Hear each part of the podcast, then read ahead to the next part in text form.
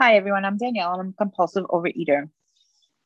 Today's reading, um, really, you know, I was just talking about this with another fellow today that if I fail to plan, I plan to fail, right? i have heard that several times in the meeting. And uh, it's seven months I'm in program, seven or eight months I'm here, and I really haven't given away hardly any weight. Um, I've gained a lot of other other. I've gained a ton of knowledge. Uh, however, I did exactly what the reading said. I I ate too much healthy food, right? I mean, who would do that? like a compulsive overeater is going to eat the, the wrong thing. I started to go to the gym about three weeks ago, and I thought that, you know, I'm a little hungrier, so I'll add a little bit more to my portions each time I eat something. However, um, yeah, that didn't work for me. It it it was no good. Um, not having a plan for me is probably my biggest downfall.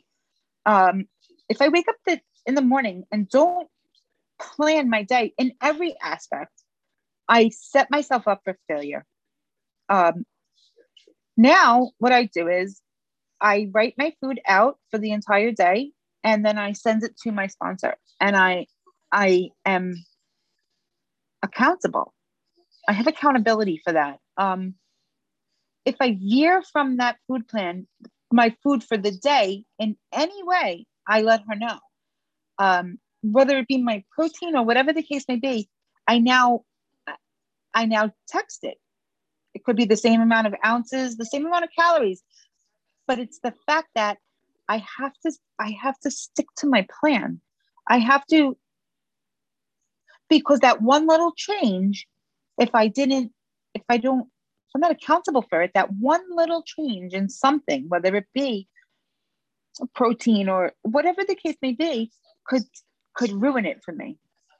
It could ruin it. That's like a free pass if I don't, if I'm not accountable for it, it's a free pass for me to do whatever it is that I want in my mind. That's how my crazy mind works. Um, I now have the freedom to, I have the tools and the, the knowledge to have the correct portion sizes. Um, I use, I use a lot of tools, the tools of the program.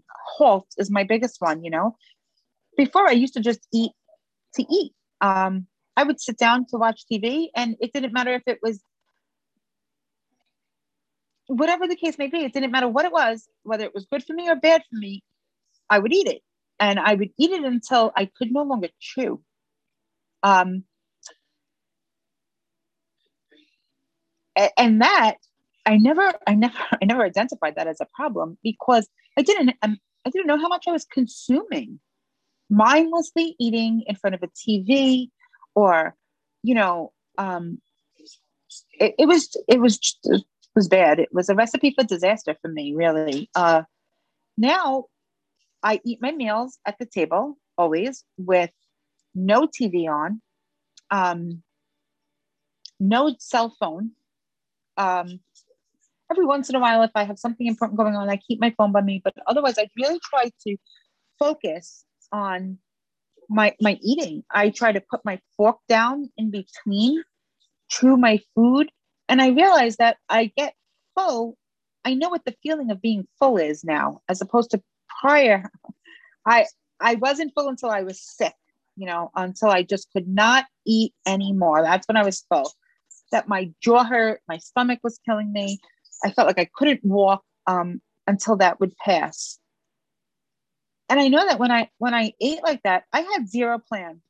No plan whatsoever. There was no plan for my future no plan for the present no plan with my food. It didn't matter.